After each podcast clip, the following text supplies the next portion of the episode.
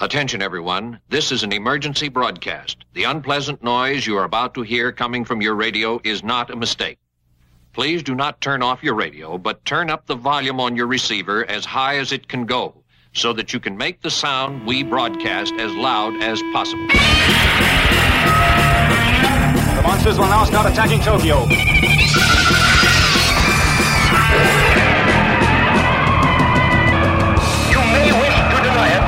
But your eyes tell you it's true.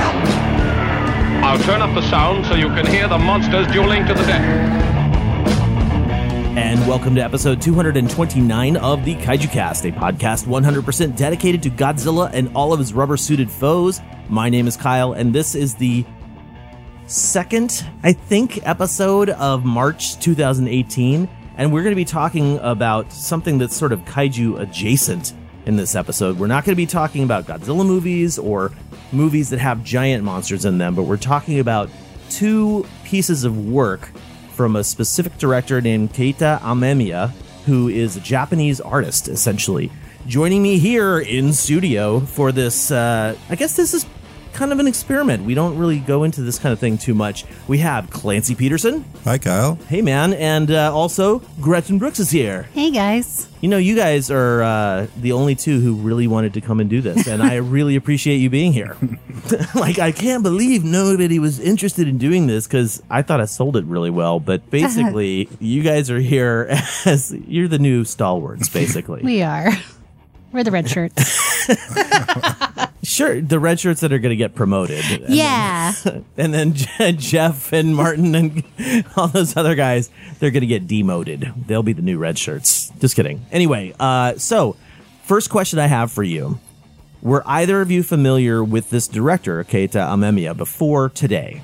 Uh, yeah, I'm familiar with his, some of his work. Okay, primarily I'm guessing the Zeiram films. Most definitely. Uh, I've seen Zeiram a Mm-hmm. few times. I own the second movie in the uh, anime. The what are- OHVs is Uh, o- OVAs OVA, is what yeah. they're they're really. Yeah, yeah. I can't remember. It's original version animation. I think is what it stands for. But yeah, so there's a there's an animated version. That's not a version. It's sort of like a prequel series of Zeiram, or uh, it's technically called Iria.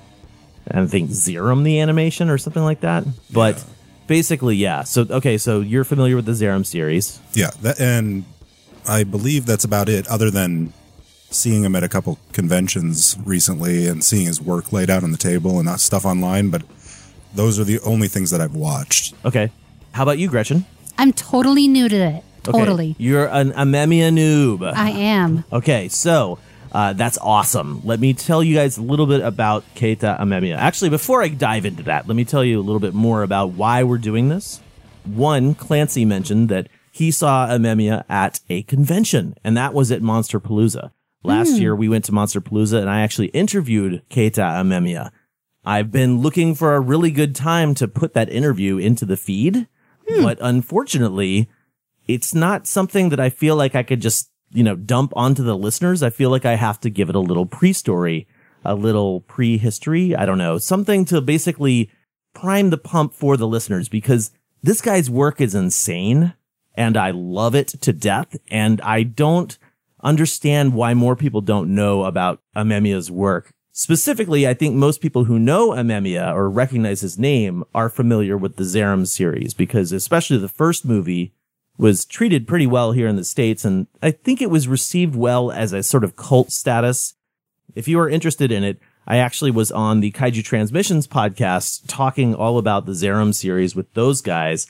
And they are going to be releasing their episode about Zeiram around the same time as this or around the same time as the interview. So it's sort of like a multi podcast attack to really spread the word of Keita Amemiya. So that's sort of the gist of why we're doing this right now.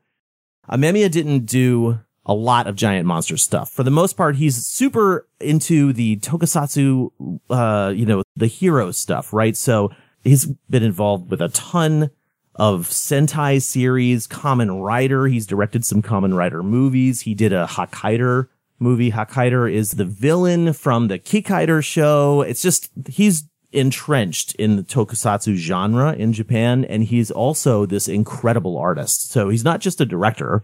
He's also a character designer and a beautiful illustrator. I've got one of his books here. Is it right here? It is. Before we go watch the movie, you should check out this book because it's awesome. I've got some Mikazuki books too. Unfortunately, like I said, he hasn't done a ton of giant monster stuff, but the stuff that he's done that would even really be kaiju adjacent would be a movie called Moon Over Tao, which was released here in America by Tokyo Shock and Media Blasters. And then he did this miniseries called Iron Warrior Mikazuki. Tekoki Mikazuki is what the Japanese name is for it. Essentially, it's sort of a remake, I don't know, in a very loose sense of the word, of Johnny Sokko or Giant Robo. So this kid can control a robot. And we're going to get into basically that movie, Moon Over Tao. And we are going to watch the first episode of Mikazuki. And then after we're done with our conversation, uh, I'm going to come back on and talk a little bit more about the rest of the series because it's crazy. It's super crazy and it's super fun. And I can't wait to show you this to you guys. like, Stoked. yeah, it's going to be a lot of fun. And honestly, I hope that this episode encourages more people to go out and seek his work because it is out there. It is available. And even though some of them, like the Hakaider movie, uh, put this stuff that we're watching to shame in terms of being just out of their minds, like just crazy. Hakaider is so weird. It's, uh, hard for me to wrap my brain around. Is Hakaider that film about like the motorcycle? The guy that I've seen this. Ah, I think you've seen it. I've totally seen this. It's Yeah, crazy. yeah. That okay, that was that was nuts. So he's that character, Hakaider, is the villain in Kikaider. okay. So he's sort of like a bad version of, of Kikaider. And I have not watched a lot of Kikaider, so don't come to me with any questions about that. I haven't watched a lot of Kamen Rider either, but I have actually, in preparation for that interview I did with uh, Amemiya, I watched everything I could of his. I saw this like 2012 on Netflix, by the way. I just suddenly, when you were talking about how crazy, and I kept thinking, like, I have seen. Wait, that was on Netflix? That's Yes. awesome. That's And it was cool. subtitled. The DVDs or the or the actual just that online? movie. Oh, crazy! Yeah, I've got it. I, Okay. I own it. Wow. Yeah. So I haven't seen it since then. I didn't. I couldn't even reference it honestly because I was like, I didn't remember the name of it. Well, I don't blame you. I mean, first up, the movie in a, the movie in the states is called Mechanical Violator Hakaider, yes. and, And I it don't has a know crazy why. image for their. Oh, sorry, Yeah. if I like. I think it's just because mic. it's a rad title. It is a rad title. Okay, so let's talk a little bit about about Amemiya, and then uh, after we talk a little bit about Amemiya, we'll take a music break, go watch our first movie, and then come back maybe, and then go watch some Mikazuki. I don't know if we're going to do that first or just do everything at once, but uh, Amemiya was born August twenty fourth, nineteen fifty nine. And in 1981, he graduated from the Asagaya Art College or Art Institute. During the 1980s, he actually directed some Sentai shows. So, uh, like I was saying earlier, there's a ton of shows in Japan where people are heroes and they transform or they become super. Sometimes there are giant robots involved in that as well. And so he directed some episodes of Sentai programs and, like I said, Kamen Rider in 88 that's when his first movie legit movie came out and that was called cyber ninja or in japanese mirai ninja and cyber ninja i bought because i wanted to see it's available. It was released in the states in a very poor english dub. And i'm pretty sure this is uh, the dvd that i have is ripped from a vhs source. So high quality my friends. High quality stuff. Anyway it's weird. The Cyber Ninja movie, in terms of story, it's kind of like a video game. Like this guy goes through these levels and then there's a big boss and then he goes through more levels and then there's a big boss. I'm really paraphrasing. Obviously, it's not exactly like that, but, uh, totally worth watching because it's a brilliant look at Amemiya's style. Amemiya has this style you'll see, especially in the first thing we're going to watch, Moon Over Tao, which is very, classic Japan meets futurism kind of thing. So I like to say Amemiya's whole look, like if he could design the universe, he would basically say, I think he would say, Japan continues growing without any real influence from the outside east west kind of dynamic. And then they develop their own technology and their own uh, weapons and their own, you know, everything, lifestyle, their own future, but with a very, very hard Japanese slant to it. So you've got like cool roofs on the, uh, like in Cyber Ninja, there's a walking castle or a walking building that shoots things. So everything's really aesthetically, um, like very Edo. Japanese. Yes, Okay. very Edo period Japanese Okay. stuff. Yeah, it's wild. And then so it, the movie we are going to be watching, Moon Over Tao, is set in the Edo period or right, you know, around there. The Warring States, maybe. I'm not exactly sure when it is. We'll find out hopefully. Uh, however, let's go back to this. So Cyber Ninja is a future tale. And then after Cyber Ninja, he did the Zeiram, the first Zeiram movie. And then he did Kamen Rider Zoe and Kamen Rider J. And then he did Zeiram 2. After Zeiram 2, he did Mechanical Violator Hakaider. Jesus. and that I'm was so glad I remember 1995. I'm so I'm really glad you I have really seen that am. movie. I'm That's like, crazy oh my cool. gosh, I didn't realize who we were talking about. All right, so that was 1995 that that movie came out. All right, so I think it's a good idea for us to place these movies alongside of like the Godzilla series, right? So that basically came out the same year Destoroyah came out, the end of the hmm. Heisei era before Godzilla went on his five, four year hiatus before the Millennium series. So really, this stuff was happening like at this perfect time for uh, people who were aware of tokusatsu in Japan, but maybe didn't know much more past Godzilla to really dive in and, and learn about some other directors and some other works out there. And now that brings us to 1997's entry into his filmography, Moon Over Tao. Moon Over Tao is called Tao no Tsuki. It was released in Japan November 29th of 1997. It is a period drama, much like Daimajin, and in some ways, very much not like Daimajin. Uh, one thing I wanted to mention to the listeners about Moon Over Tao is that there were some familiar faces in this film.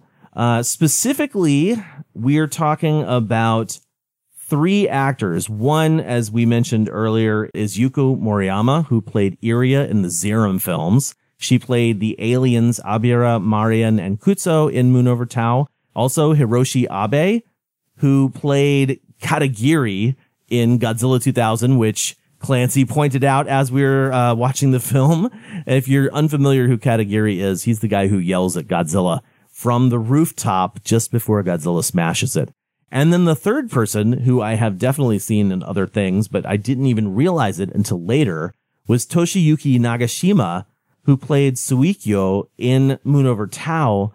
But that guy in 1989 played a military character. I think he was sort of like the younger military character in Godzilla versus Biolante, the one that, uh, eventually was going to be taking over from the older guys. I don't exactly remember who he was, but, and then he was also in Gamera 2 playing the male lead who was the military guy who was kind of escorting the scientist girl around.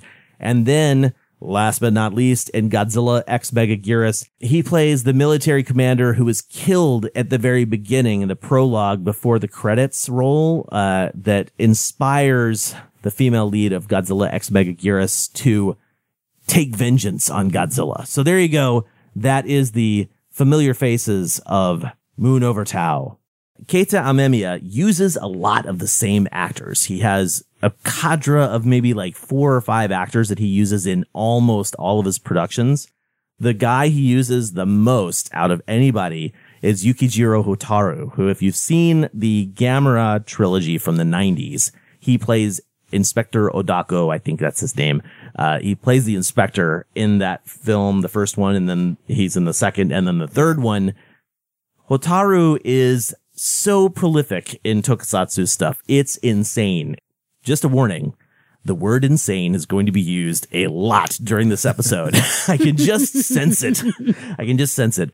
Anyway, so Tao no Tsuki uh, is basically a movie set in feudal era Japan, but there is a sci-fi element to it. And that's pretty much all I'm going to say.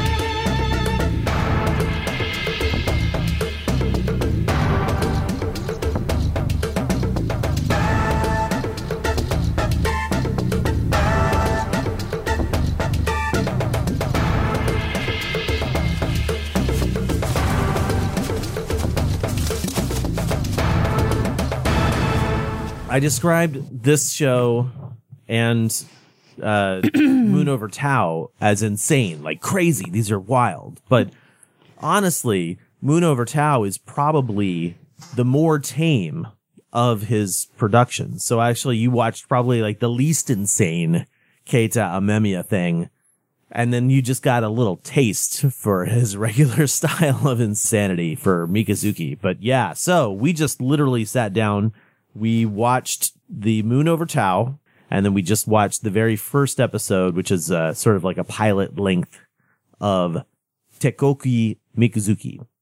Let's talk a little bit about Tao no Tsuki, which is Moon Over Tao. Uh, obviously, neither of you guys had ever seen that before.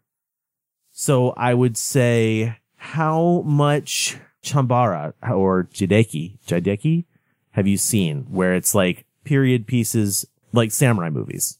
Uh, I've seen a fair amount of the Kurosawa samurai films and some of the ones that are at least more popular and readily available here, like through the Criterion collection. Oh yeah, for sure. Yeah. So the whole format that he was using there before introducing like some of the magical elements was very familiar to me.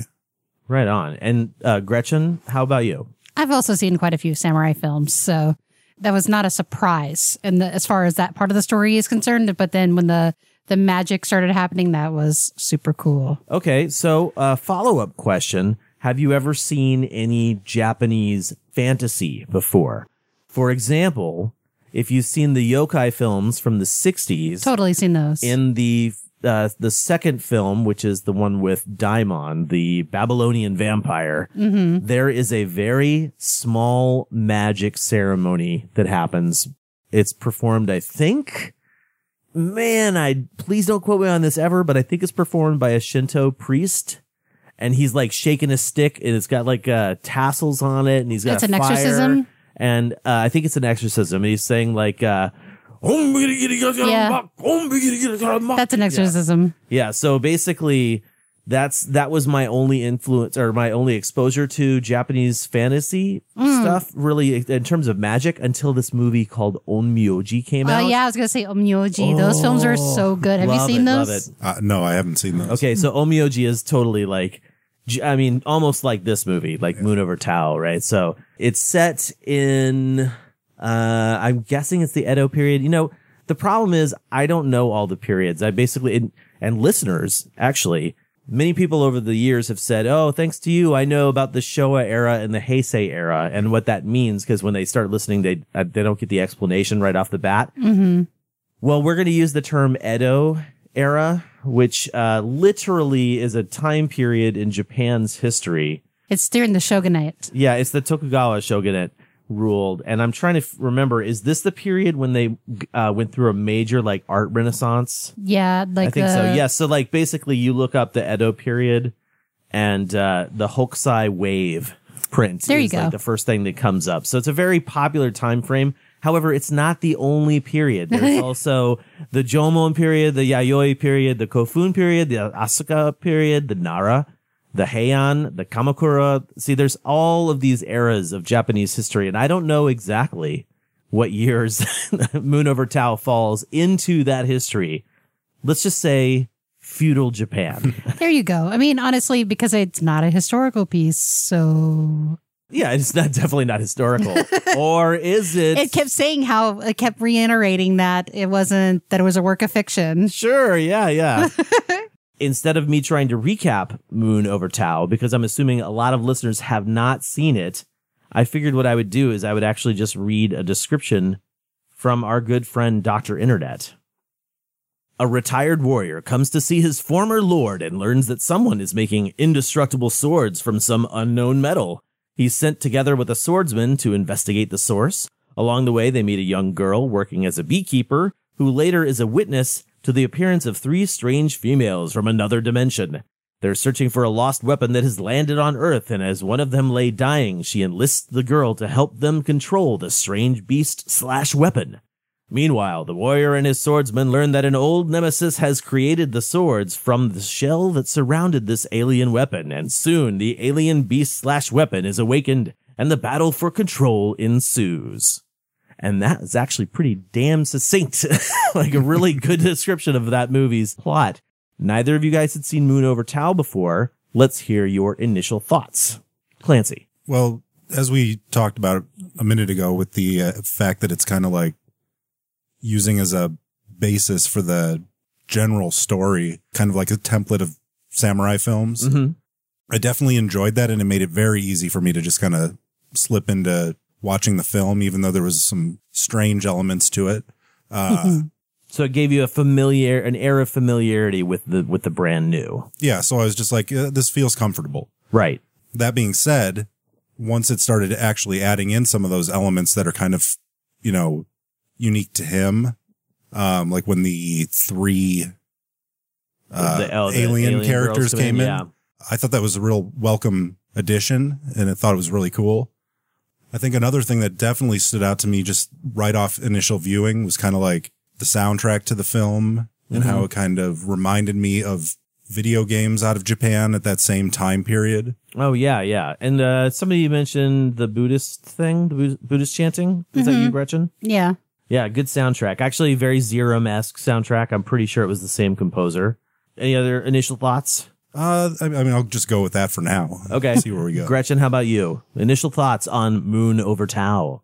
Well, I thought it was fantastic. I mean, starting off that it was, uh, especially coming to this, not even knowing anything about it. Like I didn't do any, I didn't look it up or anything. I, so I was super stoked to see just kind of start to finish. That swordsman was no Mifune, but I tell you what, but he was good. The, what Clancy was kind of saying about the familiarity of the samurai. I'm down with that.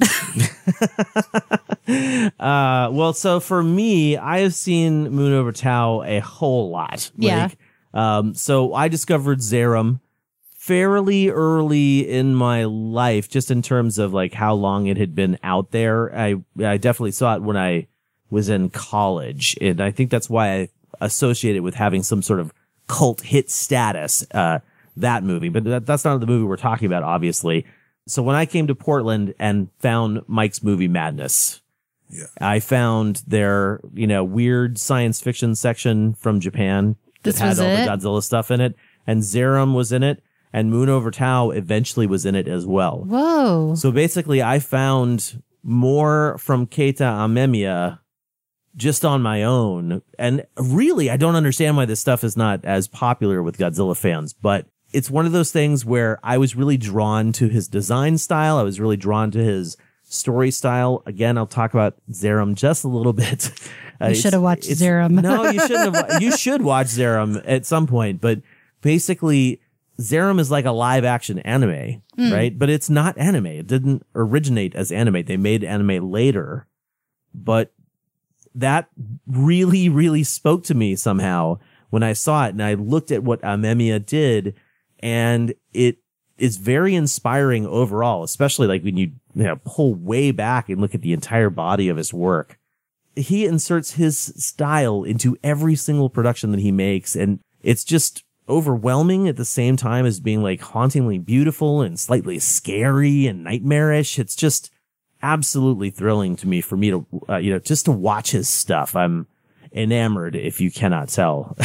Well, and it's it's kind of funny. What like so when you said Zeiram, and I know we're not talking about Zeiram, but yeah you said something about it. of the episode I've never seen Zeiram. But when you said it's not, it wasn't an anime.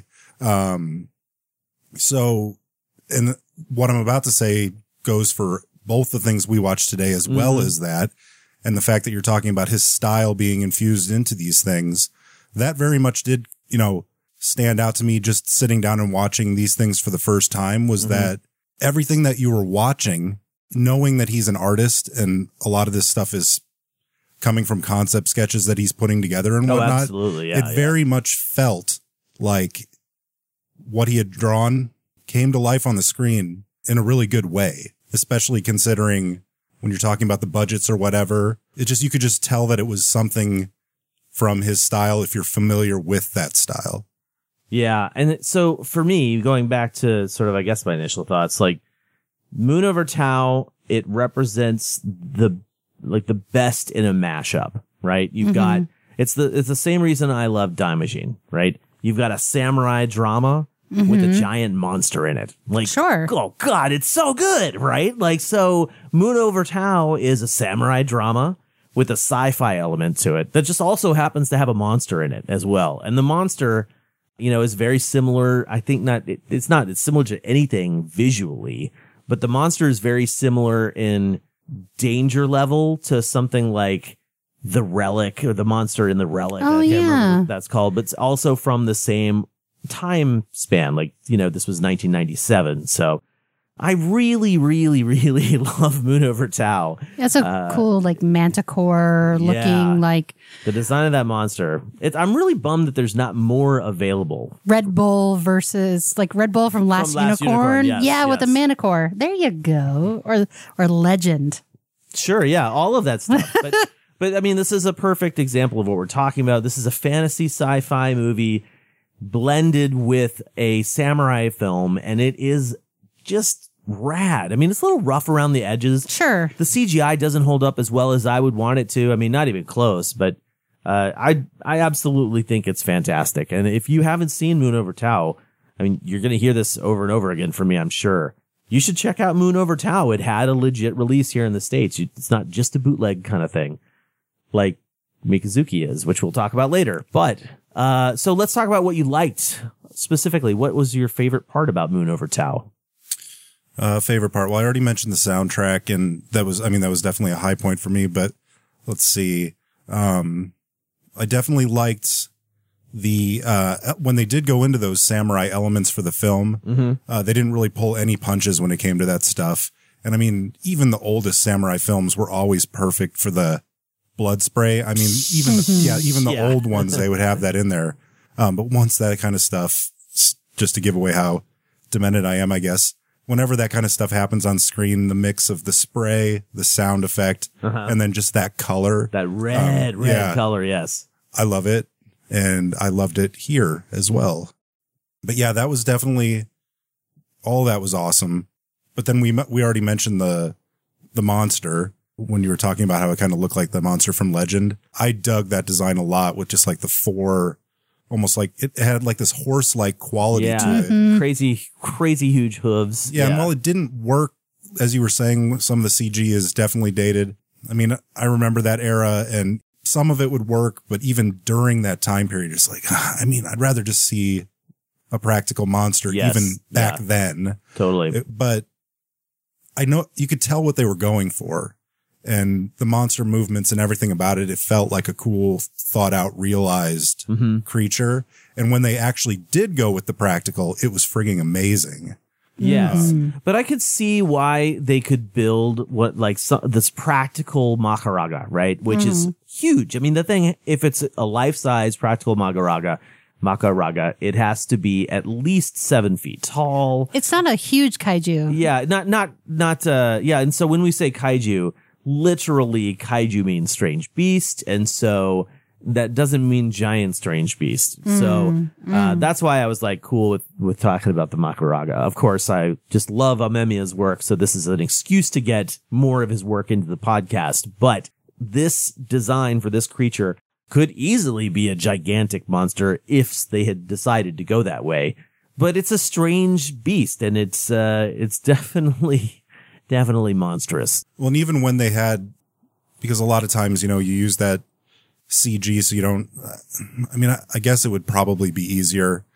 A guy that's doing computer animation could answer that better. But for whatever reason that they use it in a film, sometimes they do take out some of those other practical effect uses. Mm-hmm.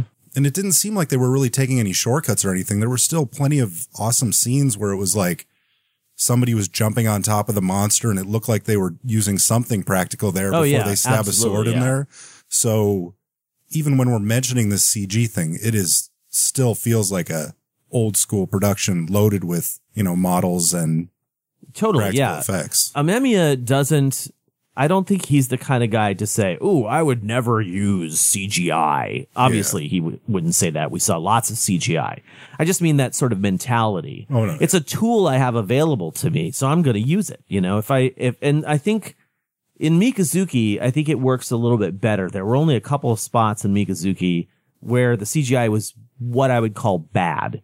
And there were hmm. more spots where it was not as polished and doesn't hold up as well, but it's better than what we're seeing in the Moon Over Tao movie. But the Moon Over Tao's CGI isn't terrible. And like you said, Clancy, it's like they, they said, I can do that with practical, you know, so we'll do this in practical. I really feel like they kind of used the CGI for stuff they couldn't do practically for the most part. Like even his birth scene, right? Where it's That's like, that's what I was thinking like, of, 'cause it ooh, started off with a it's kind of practical effect. But it's kind of cool at the same time. And I, I still think that looks okay. I don't know. I, I, I don't have an issue so much with the practical versus the CGI stuff. Oh, one of the things I was going to say about the practical versus CGI and the actual piece that they built was I'm sure that once they got that moving, it did not look very good. It didn't look very lifelike when it was being puppeted as a, Oh yeah. uh, you know, in like a long shot or something like that. Regardless, that monster is just super rad. Gretchen, what did you like best? oh My gosh. Um, well, we covered so much already. so many things that I loved about this film. Um, practical effects were spectacular when they were used. They, it was just beautiful. Like that we were talking about just a minute ago, the birth scene, the undulating mass that's like absorbing, um, the blood and whatnot. Super great and squidgy and yuck. and a lot of gore in this movie too. and the costuming was amazing. Like the difference between the aliens, the alien women, and uh, the the peasantry, like the people and the the regular people yeah, yeah. who have the special powers and things like that. But you know, regular to a point. regular to a point. But yeah, no, no, I yeah, the costume I design. I thought that was beautiful. Well, you know, the one of the things that Amemiya is really good at is character design. So I would Well, did you see like the details on her gloves? too. Like the she had these like veins on her gloves that were. I mean, I'm thinking in my head how they did that is probably they took like a glue gun and then they created like this weird little line, and it was like a it's like made them have a kind of like a ridge on it. fluid, like they were like veins. Oh yeah, it it was cool. So he was trying to make their like their suits kind of organic. But with with also having like that weird diver quality to it. Let's talk a little bit about the aliens in this Yeah, movie. they're just rad. As a sidebar, so all three aliens are played by the same actress. That same actress plays Iria in the Zeiram films. That is Yuko Moriyama, and she is pretty awesome. I think that she did actually a fantastic job portraying three separate women. She did. They they seemed different to me. They didn't Yeah. seem like the same actress. Yeah, so those three women are all from an alternate universe. They all three have, uh, I think two of them were sort of on the same side, and the third One, was like a more of a, revolution. revolutionary. Yeah, Yeah, she was like a guerrilla warrior style. Yeah. Yeah, but She- and she, she wanted to use line. it. She wanted to use the Makaraga to start a revolution. Totally. which was not part of the description that I read. But uh, yeah, it's I really it's a minor really plot point. Anyway, because she the turns it around. The visuals for the aliens were so cool because we think of our atmosphere as air. We just move our hand through it and we breathe it, and it's no different than uh, I, what I would assume air would be on a different world. But this it, this dimension that they're from, what we have apparently is not you know native to them, so they need a diving helmet. We are underwater, and it's just so beautiful. It's it's haunting and I absolutely love it. And the fact that their helmets, their diving helmets, are essentially like their costumes are just skin suits in a sense, Mhm. right? You know, they're just like almost like a diving suit, but then their helmets look kind of like Camersagen or Baltan. I was From or, Ultraman. or guts Uh, sure. because like that roundy kind of a little of bit, yeah, But if you took Camersagen and Baltan and uh, the Cicada Man, actually, it probably looks the most like the Cicada Man from Yeah. Ultra Q. Anyway, I'm getting off track.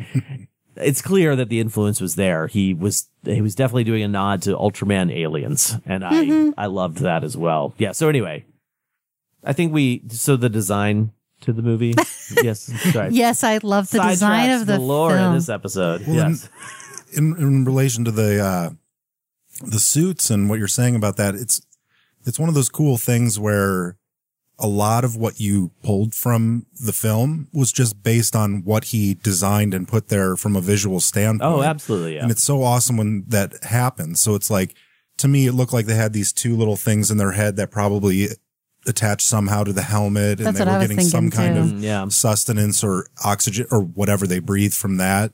But just to be able to use nothing more than different styles of suits and different ways that it interacted with the environment. Just you can just visual elements and stuff just to yeah, to just tell a set your brain yes. going and you're going to create something, whether it's exactly what he thought or not. It's enough. So he gives you that basic structure for the film and then adds in these cool little elements and then leaves it, especially when we're watching it with subtitles and not Right, yeah, yeah. being able to pick up everything. I felt like I was able to paint some kind of a picture of a world that isn't even really given to me. And I found Yeah. that to be a big positive for the film. I found those flashbacks that they have, the little sort of like visions that uh that were shown on screen to be very very like awesome, haunting, scary, etc. Like when uh the head bad guy whose name I can't remember, Kaguya, Kakuguyo, whatever his name was, he uh I think it's Kaguya or something. It's Kak- Kakugyo. Ka- is it O or oh, I'm, I I'm not don't even going to try. The IMDb page on this is lacking. So, so it's like I wish it had as much information as the uh, Japan page. The one that but aged rapidly. Actually, yeah, yeah, yeah. I think I'm just going to call him Kakugyo. I have a I have a thought. okay, bring on your thought. Okay. So remember when he um when the stone absorbs his like his essence essentially and the mo- what's the name of the monster? Makaraga. Makaraga comes out like forms, right? He's all angry and he's like full of vengeance and whatnot. Remember at the end, like the woman looked like Makaraga. oh, the alien woman. She looked like him with like, but like, like a happier version because she had the big helmet thing on top that almost looked like his, the top part of his head. I don't know what that meant.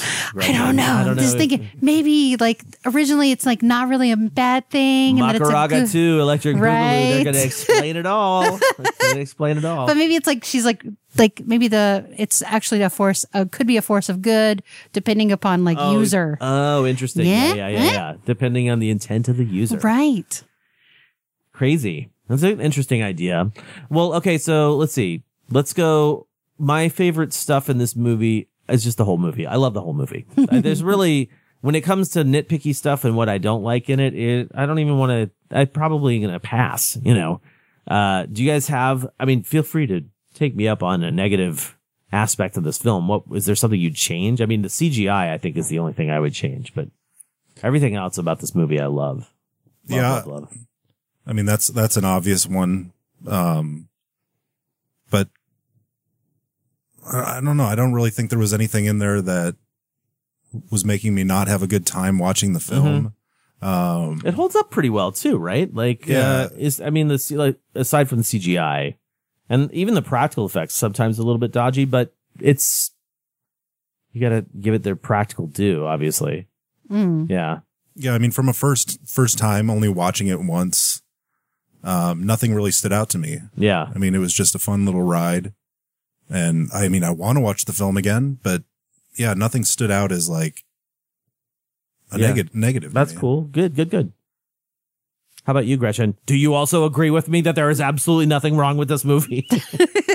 I would only my only complaint would be the film stock that they use is so like just is so unsharp. Like it's Sure, yeah. so not sharp. well, I'm hoping they can put out some sort of Blu-ray release. That'd be awesome. It doesn't. It it really deserves a like a nice treatment. I was very surprised, pleasantly surprised with the quality of the Zeiram Blu-ray that came out in Japan. It actually is an improvement. Like, so, uh, Japan and movie culture, the way they, they've evolved throughout the history of Japan, basically they're, they've been behind us in terms of film quality and, and I mean, like, uh, like you said, film stock quality. Uh, they were shooting in vid- on video sometimes when we were starting to shoot in digital video. Wow. And so they took, it just took them a long time to really catch up. And so even, even the Godzilla movies from 2000, 2001, 2002 through, you know, and then 2003 and also 2004, very grainy, you know, very grainy film stock. But the Blu-ray versions have not really improved the visuals. So like I bought GMK on Blu-ray and I honestly was bummed that it didn't look better. I am happy to say that while 1990, what did I say? 91, 91 Zeiram does have some grain to it. The Blu-ray is a market improvement over the DVD that I have. So hopefully the Moon over Tao Blu-ray that will eventually hopefully come out will look just as good. That's the tough thing too when it comes to those restorations is it's like I don't really have that much personally I don't know much about like how those Blu-rays were processed and who put like the ones that we have available on Amazon where you just go on Right, there and yeah. they're like here you go here's the Heisei era for 9.99 all together.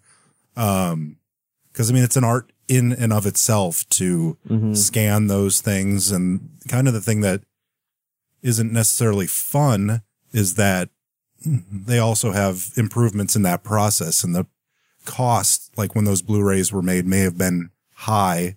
And For then sure. now that cost has come down and technology has gone up, you have to weigh the whole thing with, oh, well, now am I double dipping to buy it again? And is it actually worth double dipping to buy it again? It's- so Moon over Tao is absolutely worth the double dip in my opinion.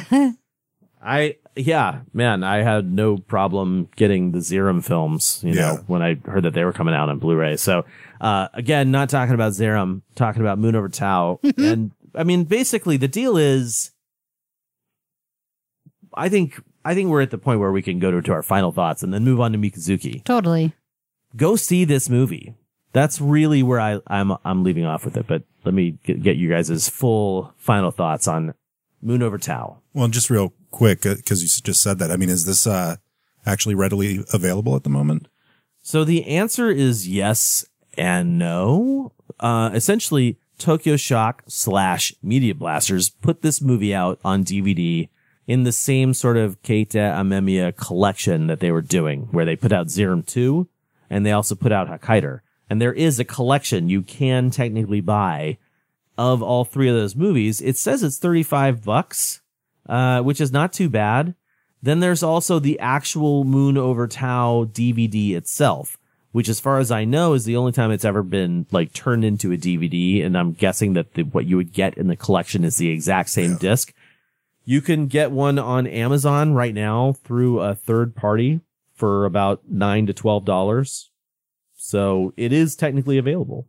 Very cool. There are people selling it for eighty dollars, but forget those people. Yeah, I'd, I'd, I'd have to go and, you know, maybe break the law or something. Well, I would say as opposed to breaking the law of my conscience by spending $80. Yeah, I would say it's this movie. While it might be worth eighty dollars, if you're considering spending eighty dollars on it, just hold off and Spend 10. wait till or wait till it comes out on Blu-ray is what Yeah. I would say, and then spend some coin on the film. Anyway, final thoughts. Resumption. Yeah, so I'd say if you're a fan of samurai films but not a purist when it comes to that, like you hmm. you're not a fan because if you're a fan Good of point. period piece, it- this has to be like a samurai. This is probably not what you want to watch. Okay. Um, but I would recommend it to anyone that's a samurai film fan for sure.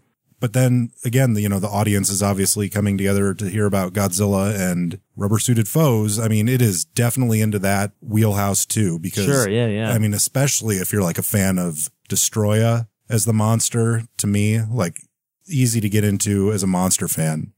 Yeah, yeah, yeah, Oh, yeah. yeah. You're right. That has a It quality. does have some Destoroyah qualities. Yes. The other thing that I would say, um, for me personally, this definitely fits into that, like when I was first discovering some of the, not, I don't want to say strange stuff from Japan, but just being introduced to a lot of new stuff in the nineties. Sure, like Fringe Entertainment, right? Yeah. yeah. And I, and I see this as a, a good thing because I know a lot of people hear nineties and maybe that's not their era or they don't remember it being a good time and they were, but, uh, but there's something about that 90s Japanese vibe that goes into these types of things and these types of releases. And that's everything from the trailers that you're going to see going on, the, the music style, very reminiscent a lot of not only just the movies, but also like the games that I was playing at the time. oh yeah, totally. Um, so if you have any kind of nostalgia for 90s Japanese cinema, I think this fits too. Of course, Zeiram is in that same category.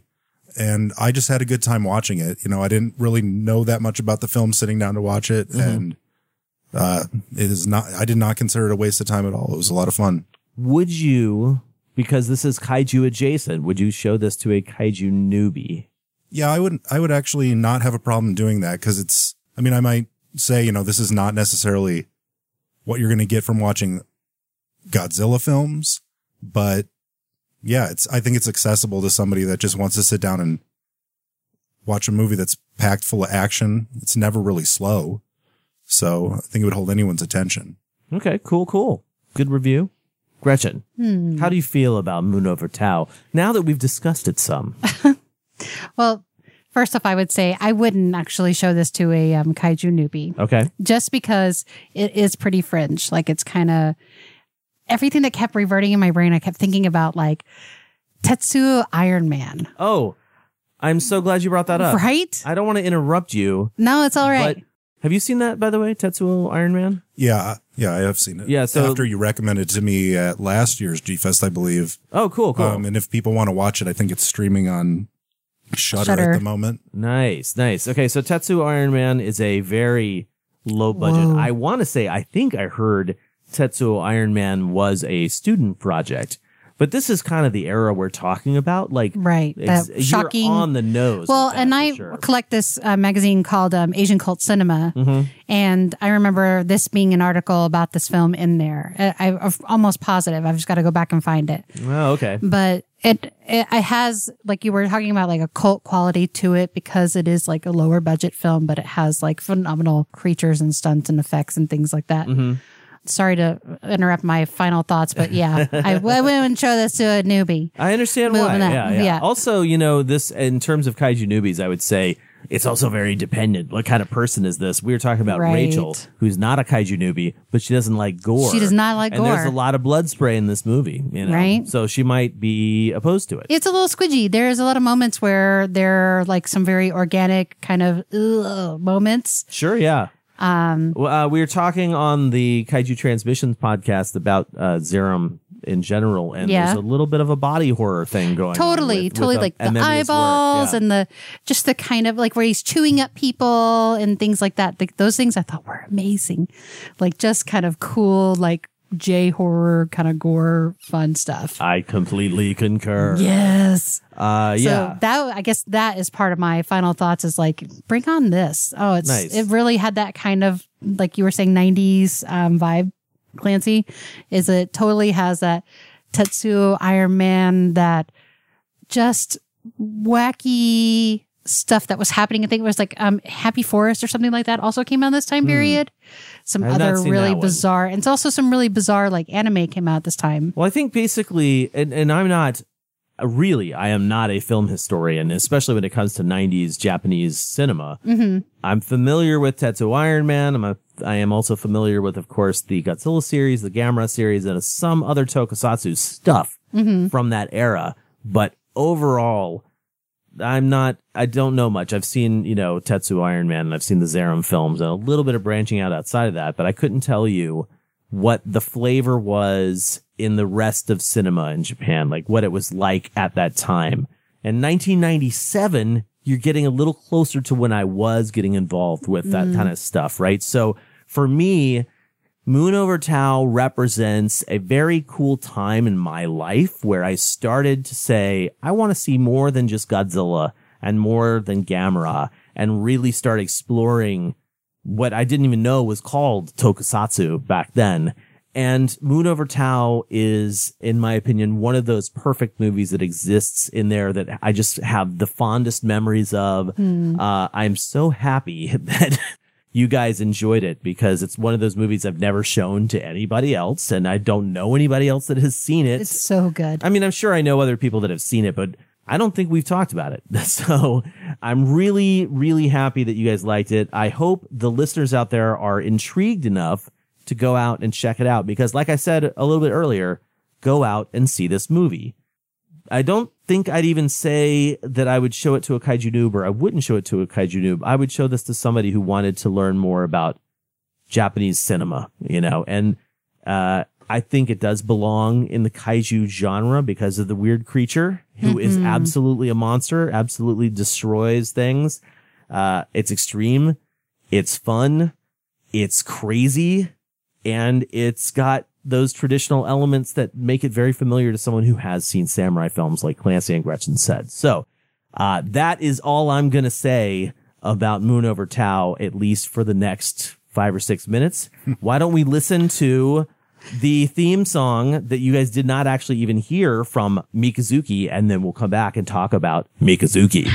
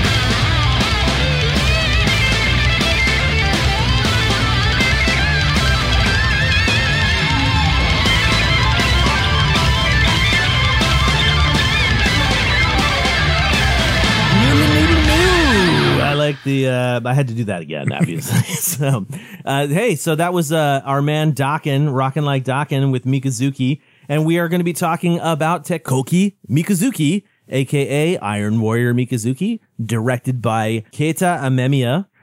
Now, if you have not seen this, we are going to basically cover a little bit of what the first episode is. There are six episodes in this series. It was a mini series that played on Fuji TV in 2000 from October 23rd to March 24th.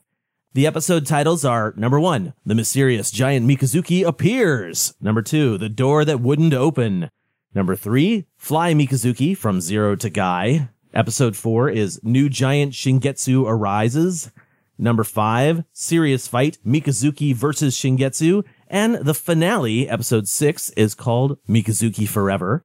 There are so many influences in this series.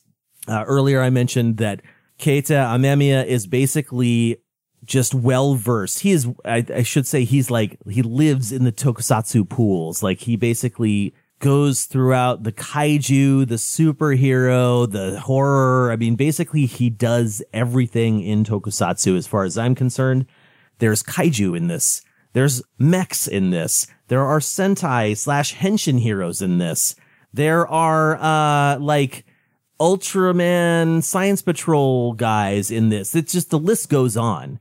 Uh, and, you know, there's even some of that fantasy element involved, wouldn't you say, Gretchen? I would say so. Anyway, this series is not commercially available, unfortunately, because it's fantastic. You can buy a Hong Kong DVD set that has very terrible subtitles. And I know this because while this is not what we watched tonight, I own the Hong Kong DVD set and the subtitles are so bad that they were more confusing than what we watched tonight. What we watched tonight was done by high Notori fan subs. And while I very much appreciate what they've done, I will say from a consistency standpoint, I wish they had gone through and sort of massaged the text a little bit and make it seem a little more natural, like human beings would actually say those words and, you know, form those sentences because it was still pretty confusing. However, I took the time this morning to really deep dive into episode one of Iron Warrior Mikazuki and just basically watch it. And if I had a question, I would stop it, take some notes. If I thought, thought something was noteworthy, I would look up information if there was something I felt like need, needed to be looked up. And uh, overall, I basically treated this first episode as a normal sort of movie discussion where I would go in and like, you know, plumb the depths of the internet for information. Unfortunately, just like Moon Over Tao, there is barely any information on the internet in English about this TV series. And I don't trust my translation skills or Google's translation skills enough to uh, rely solely on what they have to say in their broken English translations. So we're going to just do our best here. I mean, I don't think I could do a better job, really, of describing this series than what Dr. Internet did earlier for Moon Over Tao. So Iron Warrior Mikazuki tells the story of Kazeo, a young boy whose life is saved by the appearance of a giant robot, Mikazuki, during a monster attack. When it's discovered that the boy has the unique ability to pilot the robot in battle, he becomes a member of the AIT team. AIT is dedicated to protecting the Earth from monsters born of human trauma known as Edom. Now, Gretchen, these monsters are a little yokai-ish only in the sense that they're basically created by human thoughts or human words, right? Right. Like, um, isn't there a type of yokai called like Tsutsukumi? Hmm. Uh, it's the type where like has to do with things that are thrown away. Oh, right, Like right. they kind of become their own. like when you they- throw something away and you don't show your gratitude and Right. the, the item feels discarded, it's actually the theme in the Great Yokai War. Right. Yeah. Also, you know, in that movie, we were talking a little bit about the fantasy elements of Moon Over Tao and how they were similar to Onmyoji. Absolutely. You could almost say similarly that there's like a Hannya demon lady in Onmyoji that's created only because of that super strong, uncontrollable feeling. She's got the feels and it turns her into a demon. So in Mikazuki, something happens, someone gets worked up and they yell a word or they say a phrase or they have a negative thought and that sort of turns into this sort of idea monster. The first four episodes of Mikazuki feature idea monsters. We have the watermelon idea monster, the door idea monster, and the wind chime idea monster. Now, those are the three that were made into figures. There's also a fourth idea monster named Giriku, who is much more like your standard kaiju. He's actually kind of Godzilla esque. You can even hear Godzilla in his roar. Pretty brazen of Amemiya to do that, unless, of course, he had Toho's permission. But basically, it's more like an actual kaiju. And I don't want to go into it because I really do want listeners to watch these episodes. But there's a reason that it's kind of Godzilla like. So I think that you listeners as otaku, you know, kaiju maniacs, you will enjoy the reasons that that monster looks like Godzilla in a sense. And then the last two episodes and, and sort of peppered throughout it, there are different changes to the giant robot Mikazuki. And then in the long run, it's sort of like a robot versus robot kind of situation. And it's nuts. Like I talked about Moon over Tao and I think I said it's nuts but Moon Over Tao is super tame compared to what Mikazuki is. Mikazuki has all of these levels of Keita Amemiya's just unbridled creativity, and they're just thrown into this mixture of tokusatsu wonderfulness. So, uh, Gretchen and Clancy, we sat down and watched the first episode of this. What are your initial thoughts on Mikazuki? Well, I think I benefited from you having done the legwork and watched it a number of times and kind of explaining some of the story elements to us. because is one of those things where when I first sat down and started watching it, a lot of these elements feel like, even though it's a pilot, and I mean, pilots are actually like this a lot of the time where you kind of need to see more of the actual entire body of work to start piecing these things together. Yeah, yeah. Because they kind of start off as if this is an existing thing um, we're not going to necessarily explain every little level of it. So there is this team that's put together. And I know some of that was in there and maybe even some of that was lost in translation. And they might explain some of that in future episodes. Exactly. as- as exactly. Yeah. But basically, I just decided I'm going to sit here and just enjoy the visuals that are being thrown at me on screen. And it had that we're going to use all these different elements from all these different shows. So it, it almost could be overwhelming if you let it be. Um, but I was excited about the stuff that was coming up that tied back to things that I had already seen before, like you were saying. Um, this Johnny Sokko, uh, you know, and his flying robot, giant robo or whatever. Mhm. Yeah, yeah. Um, just seeing like this kid in the hand of a giant robot that's covered with this, you know, Oh, the stonework. yeah, or whatever where is kind of it has on to yeah. break away before you actually get to see the giant, cool, you know, shiny robot. But there was this moment where I was wondering how much I was going to enjoy it. And that moment was, as we said a minute ago, maybe, maybe people paused when you said watermelon monster. Yeah, yeah. Mm-hmm. So all of a sudden we're watching it and there literally is a giant slice of watermelon floating through the sky. with a sticker on it. And I'm like, well, okay. Where is the, I mean, I, I, knowing his work, I figured it was going to go where it went. But is that moment where you pause and just go, okay. What's about to happen? And then, Yeah. you know, like, then the eyeball pops open on it. And then the seeds start shooting out and these demented California raisin esque little beasts are attacking people in the city. Um, and then very much like one of my favorite Godzilla films, Biolante, the kaiju monster or whatever just starts to unfold and get cooler and cooler as it goes on. oh yeah, totally. Um, and then you get to see this, the practical effect with the suit and, or just all the stuff that's real and just the sliminess to it. Uh, that ties back to like, you could see another like smaller watermelon coming off of the monster that, you know, all of a sudden has legs and the inside of the watermelon is his guts. And I even think he had like a little like cod piece that He was like this- did. I saw that too. The shell of a watermelon. a little melon um, cod piece. Yeah, he's got to protect himself, Um, but Protecting you, really. right? but just working Thank in that you. all those little organic elements to an actual watermelon where it's like his tendrils are like almost like the vines that Yeah, it would yeah, be they growing definitely on. are for sure. and and as all that started kind of unfolding um I was 100% in. I'm like, this is so awesome. I like, and now you're, now you're telling me that the next monster is a door and one is a wind chime. And I'm like, I, Sure. I want, I want to know what happens. I want to Nice, sit down and watch them. So it hooked me. Cool, cool. Gretchen, how about you? I love that the kid's like the Kwisatz Haderach, right? I mean, he's got the voice that the words that kill. He's able to summon.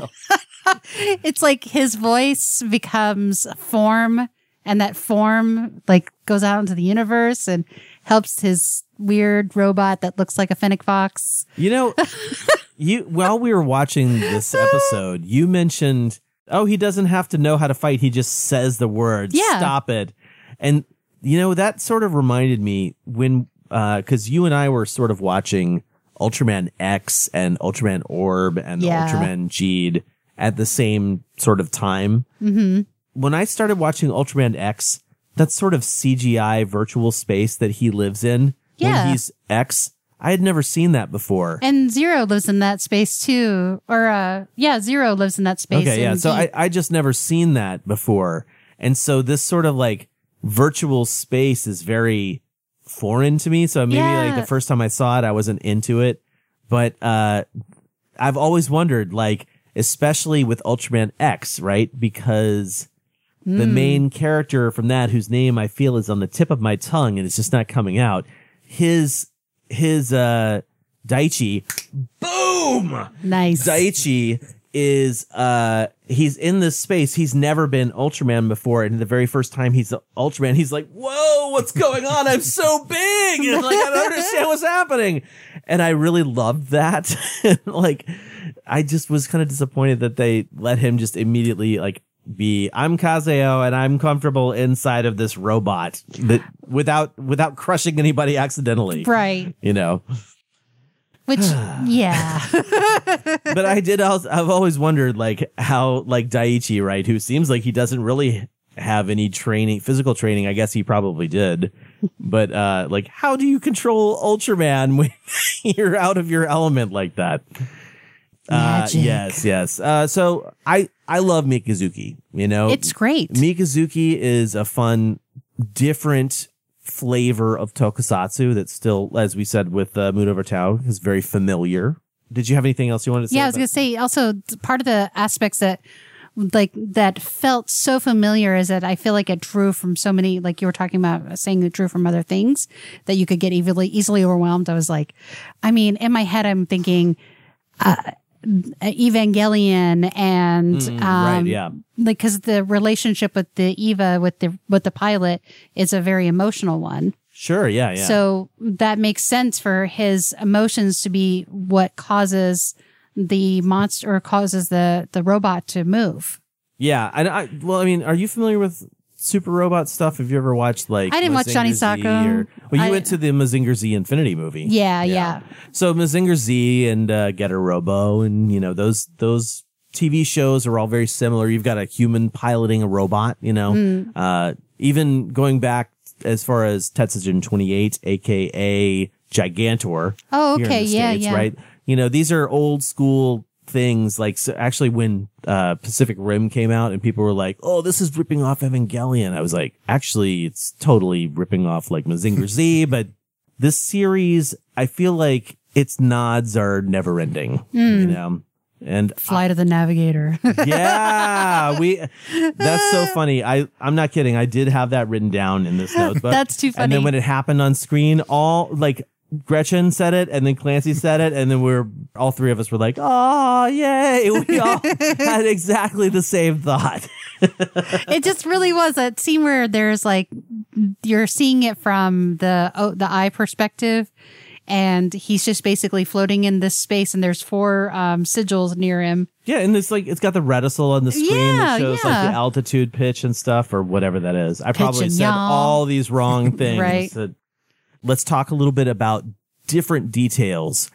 What do you guys think of the concept of the team? Right, so like the AIT, very science patrol It's very been done it's very monster attack team. Yeah, it's been done. Uh, but I think that was uh, this was basically For kids, right? But no, yeah, it was for kids. But I think it was Amemiya's saying like, "Oh, this is my chance to do like an ultra team or to do." a, okay, well then I I'll mean? buy that. Yeah, I because mean- I mean, I I mean, I'm just so that's such a that's a normal kaiju trope almost. Sure, yeah. is the science team that but they were so ready for this is what i just can't get over they were so ready and Good so thing we had these cyber suits with us, these Ta-da! nanomite suits or whatever those are. and this team of pe- women that also are in this virtual world that i don't really yeah so, uh, Clancy, did you what did you think about the AIT team? I actually did like it. I liked their uh, color scheme. It was like that yellow and green that they had going on, wasn't it, in this one? Yeah, you know, their uniforms were like a Yeah. yellow and green, and then Um, their cyber suits were like color coded. Yeah. So one of them was yellow, one of them was red, one of them. oh like blue. rangers Yeah, yeah. okay And I think we did point out um, with the like the parachute almost yanking on the cord to like transfer into their suit. That was from this one too, correct? Yeah, yeah, Yeah. They they reach up, they pull a cord, and it sort of like the thing pops up on the back, and all the things swirl around them, and then they transform. There wasn't enough, I don't think, in this initial episode for me to say whether it was something that I, I love or hate. I, I enjoyed that it was there, and I kind of want to see how it develops. And I like the characters that were presented. Um, They do go deeper into those characters. You do get a little more as the series progresses. One thing I will say though is like, so I haven't watched a ton of the television series that are from, say, I've watched some of the Super Sentai stuff that Shout Factory has put out. Okay, yeah. Um, and I've watched definitely like the Ultraman with the Science Patrol, and I love the Science Patrol. What I have seen of like the newest stuff were those films that we went and watched at the Hollywood, the Ultraman oh no Oh, yeah, yeah, yeah. so what I did enjoy about this one, and I, again, without seeing a lot of what was going on around the same time period, I don't know. I found this something a little bit annoying about the science teams in the newer stuff that I've seen. In the ultra stuff, you mean? Yeah. Yeah. Okay. Uh, maybe annoying isn't the right word, but it didn't really catch me in the same way that all that science patrol stuff. That stuff is some of my favorite stuff about Ultraman. Yeah, I feel like the first Science Patrol Were great. Like evolved. Yes, they were absolutely great. The Science Patrol in the very first Ultra series were fantastic, and then in the second series, Ultra Seven, they get more vehicles, Yeah. and then I think that just keeps happening. And then by the time you get to, I'm just gonna say. 1989. Not like that's an actual year in Tokusatsu to take note of, but I think at that point, basically, they just had a ton of vehicles. like Yeah. it's actually probably almost similar to um uh Thunderbirds Are Go, you know. Yeah, yeah. Yeah, so I guess I'm just being hesitant because I don't think I can make an informed decision or an informed decision, an informed Mm-hmm. opinion comparing it to other stuff when I haven't seen a lot of other stuff. So what I will say is my only concern when it comes to that kind of stuff is like, I don't want to see an annoying team of teenagers that I'm just like, dude, just shut up and you're talking about Geed. put your suit on what and you go fight. Yeah. So what I was presented with, I thought that was Yeah. pretty yeah. interesting stuff and I enjoyed it. So Cool, I was glad that that element was in the show and it just adds to that let's try everything mesh together kind of attitude. So uh another team that works with the AIT is the Akebono Heavy Industry Team. and that is the that's the group that has the giant robots, the ones that Which look like tin toys. awesome i love that the fact that they're tin toys They are so cool. They only made two robots from the series into toys. Well, but the- there are a total of four, I think, Oh, okay. in the series, and uh, the two, the first two, definitely. I think one of them is right behind Clancy. Is it pink? There's a pink robot back there. yeah it's pink Yeah, so the, there's a pink one and there's a green one. And so the green one was the one we saw in the episode today, and the pink one I think is in the second episode. And then later on, you get one that looks kind of like Robbie the robot from no uh, kidding from yeah, and it's from lost in space seriously super cool. So uh, that that team has Or a really fun dynamic too. One of the reasons I was super interested in watching more of these episodes with you guys is to sort of dive into not just the characters but the character work that's happening here Mm-hmm. uh, because later on in the series there's totally like a grandmother who's trying to marry off one of the characters. Oh, man, we should have a round two who- of this. Who drinks and forgets some stuff. And it's just like, yes, we should totally Yeah. have a round two of this. Uh, but yeah, sitting down, forcing these two individuals to sit down for uh, seven and a half hours to watch all of this stuff was a little too unrealistic. So Yeah, that, that got Yeah. thrown out there and I didn't respond. I'm like, no one, no one responded, Clancy. That's because we were like, no, Terrified. no, that's a long time. You could have just said no. if they were 15 minute episodes, sure. Sure. Yeah. Yeah. Yeah. These are 45 minute long, like, looks like episodes Yeah. without the commercials. So do you think this was on like prime time in Japan? Or do you think this was like after school time? I wish I knew. I really wish I did. I wish I had all that. Because I'm curious because you don't see very many like this kind of thing as a long show, like a long hour long show. So here's here's what I will say. When I interviewed Amemiya, Mm-hmm. we talked about this show and we talked about its creation and why it existed, basically. And I sort of remember what he said, but I haven't edited that episode together because that's coming in the next couple of weeks. So we'll have to listen to the episode in a couple of weeks to hear why Mikazuki happened because I didn't want to go listen to it. I thought it would actually be more fun to sort of like go into this without remembering exactly what he said. So I wasn't going to sit there and like reiterate all the points that he's about to make a couple of weeks from now in the in the interview. But where do you guys sit with the monsters too? I mean, I know we just saw the watermelon monster, but you saw the other two monsters that I have on the table there, right? I want to see it based on these figures. They're looks phenomenal. it's really interesting to me that they take such a, you know benign concept like a watermelon slice or a door chime, wind chime, Yeah. or a door, you know, and turn it into a horrifying piece of artwork. I can't wait for you guys to actually see more of this episode. Wind chime looks troubling. The wind chime does have a protuberance from very troubling. abdomen. I'm actually just going to say that that is some sort of weird belly button. It's like umbilical cord. I don't remember what it is. I don't remember.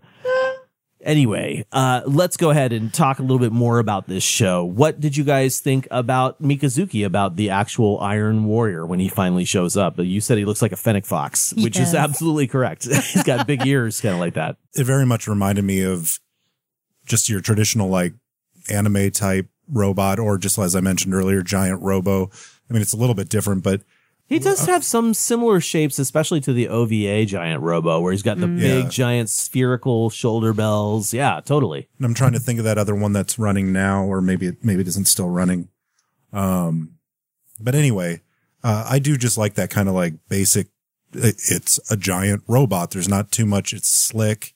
Um, got a bit rounded edges to it. Yeah, totally. Um, now, what's weird to me is that like Mikazuki was, it's like he's some sort of ancient tech, I guess. he has that like samurai, like he's got samurai armor kind of vibe to him because of like all the little. What I'm not sure what that term is. Like The spikes. the, no, the little um the swirls that are like Oh, the little foxfires. ornate, yeah, the little fire swirls. Yeah, well, I think those has to are do with very- the crescent moon design that's going on with him, maybe Yeah, he totally has that like kind of shogunate like warrior samurai armor, stuff, samurai yeah. armor type self. Especially like even on top of the whole like he looks like a cute fennec fox. He also has like his helmet kind of looks like the I don't, I can't remember what they're called, but the like the straw hats. Oh yeah, yeah. He has Uh, that aspect to him. Zeiram also has that same thing. Totally. One of the things you'll hear if you listen to the Kaiju Transmissions podcast or the interview I did with Amemiya is I noted that he likes to have a strong silhouette in his designs, and it's Which very he apparent. does. I mean, his eyes are very cool looking. Lots of those things stand out. Well, I'll just add too, though. So not even just from the design standpoint, but from an on-screen usage of the mo- uh, the robot and the monsters too. I always say like I have a pretty easy time suspending disbelief, but it does help when they do certain things well. And the way they use the robot on screen, and and even the the other one that the girl is piloting uh, the that look, look like yeah. a giant toy Yeah, um, mixed with the monsters, but then the model work that they're using, I do not have a hard time at all feeling like I'm actually watching giant monsters and giant robots attacking each other. Yes. I don't need a bunch of, you know, it, it, it almost pains me sometimes because I, I had it thrown out at me at work again to, this week where someone says, yeah, but these new, you know, cause these new movies, they're, they just, have so much better special effects. And I'm just like, Right. Yeah. Sure, they do. I mean, yeah, I get it. Expensive CG and it's getting better every day. But watching this specific thing with those giant robots realm, roaming through the world, uh, I was sitting there thinking that feeling like I was watching giant robots. Yeah. It's again very familiar to us uh, as kaiju fans, right? Yeah. Well, definitely. Yeah. Yeah. When this series came out, at the same time, Ultraman Neos, I guess, was playing. I've never seen. I've any never seen Ultraman that one. Neos, so it'd be very interesting to. I'd be very interested to see how Neos compares to Mikazuki. You know, instead of going into the Daikaiju discussion aspect of this, I'm kind of curious what you would like to see in future episodes of Mikazuki, or what did you have any questions that that I? I mean, gosh, there's. I really, really want to see more of the depth of the story. I mean, I want to know if, if just the kid has the ability to control the robot. Is he the only one that can do this? How? Who also is able to create idea monsters? Is it only people of his family line?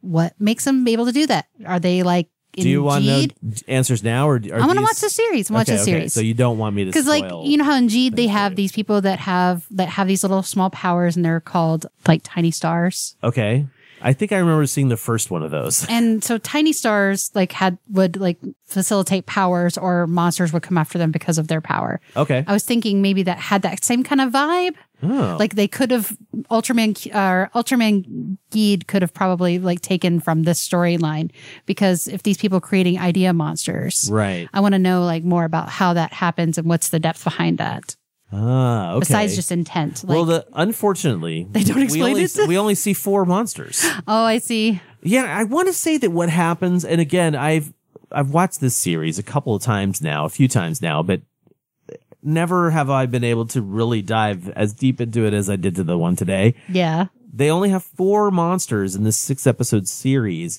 Once you get past that fourth monster, it becomes robot versus robot. Hmm. And then the whole idea monster thing, I think I remember that it just goes away. Like those Oh. are no longer a thing, but there's another robot that appears and I will just leave it at that. Well, Hmm. do you, do you, maybe you don't know, or maybe it's not obvious, but I mean, this is a six episode thing. Does it feel like it ended? Like, as in they were just like, you're not making any more episodes or, Yeah, it feels like it ended. Okay. Yeah, yeah. It's not open ended. oh, so there is, Oh. there actually is like a conclusion The, to the, the sixth episode is the finale. That- yes. okay. Yeah. okay Yeah, I think this was basically constructed as a set time frame. We're to do this episode, this up, you know, this six episode series here. And it wasn't like we're to do season one, then season two, then season three. I think it literally was like, here's my story, which is funny because Keita Amemiya's work was kind of like that going up to this one project in 2005. He was basically not coming back to do sequels or to do second series of anything, with the only exception being Zeiram, where he did a second movie and an animated series. But then after 2005, or in 2005, he created Garo. And Garo is so crazy, crazy popular. The series started in 2005. And I want to say the original series has several seasons. And then they did movies in 2006, 2010, 2011, 2012, 2013, 2014, and 2017. So that's in addition, I think, to television series. And I don't know what it was that that's grabbed the Japanese sort of like pop culture attention about it, but I watched the first series and I really enjoyed it. It's pretty cool. Definitely Amemiya flavored work for sure. Now, the last thing I wanted to mention about Amemiya's work is that last year, 2017, apparently he put out a movie called Roku Roku, The Promise of the Witch, Ooh, which is about a Roku Rokubi. I want to see this. So if you're familiar with yokai, a Roku Rokubi is a snake-necked woman, and she appears in the very first installment of the 60s yokai series, Yokai Hyaku Monogatari. And, uh, I, I love Amemiya's work, so I really hope that I get to see Roku Roku sometime soon. Now, uh, back to Mikazuki.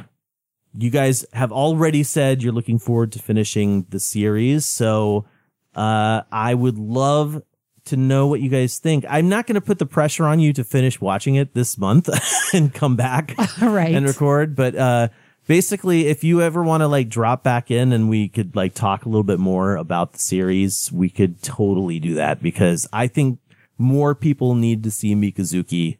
Uh, if you have not checked it out online, again, there is going to be a link in the show notes to the Kind Souls YouTube videos. The Kind Soul who uploaded it to YouTube. Let's see. Final thoughts. Clancy, what do you have to say about Mikazuki? I mean, if you're listening to this podcast, you like at least some of the stuff that we like. And this thing is filled with elements from all kinds of things that all different kinds of people out there like. Uh, and six of six episodes are contained and available. I think it's worth at least trying the first episode. Uh, you're going to know if you're going to be hooked or not. Um, I mean, just you could find even one or two elements that we've been talking about. I think if you're sold on that. Uh, I think it was worth spending the, cause the pilot is an hour, 15 minutes versus the 45, All right. 50 minute episodes. But I would sit down and watch something just to see a watermelon kaiju fighting, Seriously, You know, a really like- good watermelon kaiju. even, even taking away story elements or whatnot. There is some really cool kaiju battle action going on in this. So sit down, try the first episode. Um, if for some reason you can't stand it, well then sorry you wasted no harm, no foul. Yeah. or right. jump click through the episode or whatever. But I mean, uh, Got to skip all that boring human drama. but in seriousness, it's like if you've seen any of his artwork, if you've if you Google his artwork and look at it, I think it's a good representation of what he does. Mm-hmm. And I mean, I, I agree with you. I think more people should check this stuff out. I'm very glad to hear that what he's doing now is very popular. But as you said, a lot of people might not have seen some of this other stuff that's older and it's available to us. So Yeah, man. seek it out. Seek and consume. How about you, Gretchen? Final thoughts on uh, Iron Warrior Mikazuki? People should absolutely see this and draw your own crazy conclusions as to why, why they're able to do the things they're able to do. Cause I mean, it's like you were saying, it's not super explained and it has kind of a, some deep Buddhism kind of beliefs of intent and what you're putting out in the world, right? Yeah, there's a ton of stuff we didn't even get into, like I the mean- iconography and the symbology. Oh, it's gorgeous. Where things are taking place, the different universes, and so forth. So it's one of those things where I totally agree. Get in there and like just dive in. Really, really watch the series.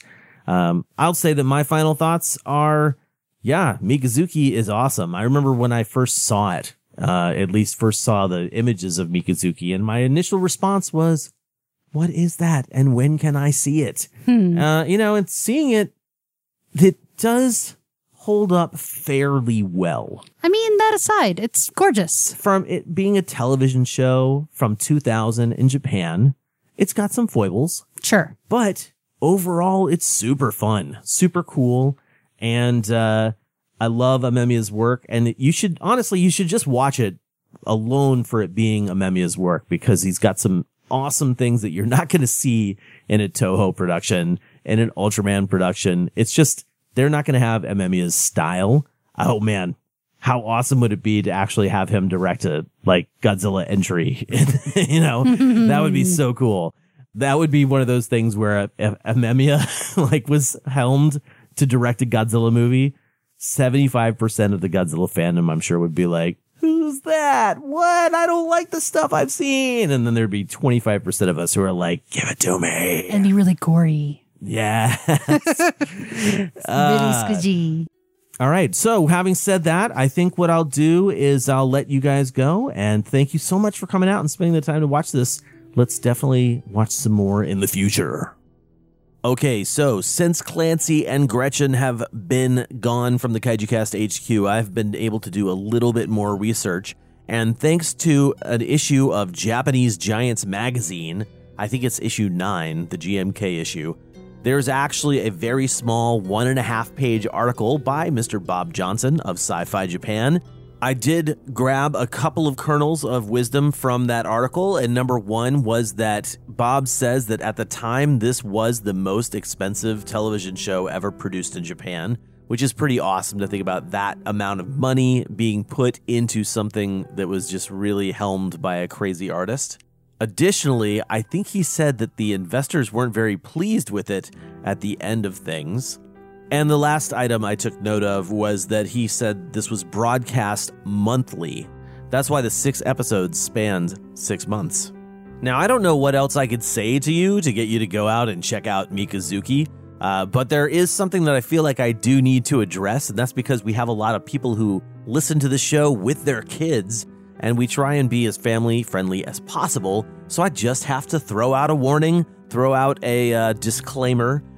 Keita Amemiya is actually an artist, and as an artist, he loves depicting the female form, and uh, he does like to augment it a little bit. There's nothing sexual about it really in most of the stuff that we are talking about, but I just wanted to give you a heads up that if you're watching these things with your kids, you might have to figure out a way to explain a surprise skin moment if you're watching pretty much any of Amemiya's work.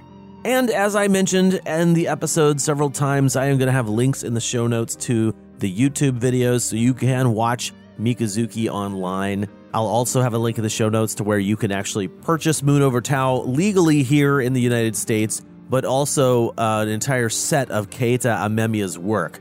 Please make sure to check out the Kaiju Transmissions podcast for their upcoming episode about the Zeiram series, which is a really great chapter of Amemiya's work. And in the meantime, I'm going to leave you with one very long song. This is actually taken from the Mikazuki in Rock CD that I bought in preparation for the interview in this episode. It's called Black Moon Symphony, and we will see you very soon for the Daikaiju discussion for Pacific Rim Uprising. Make sure to get your homework turned in by the 27th if you want to be included in that episode.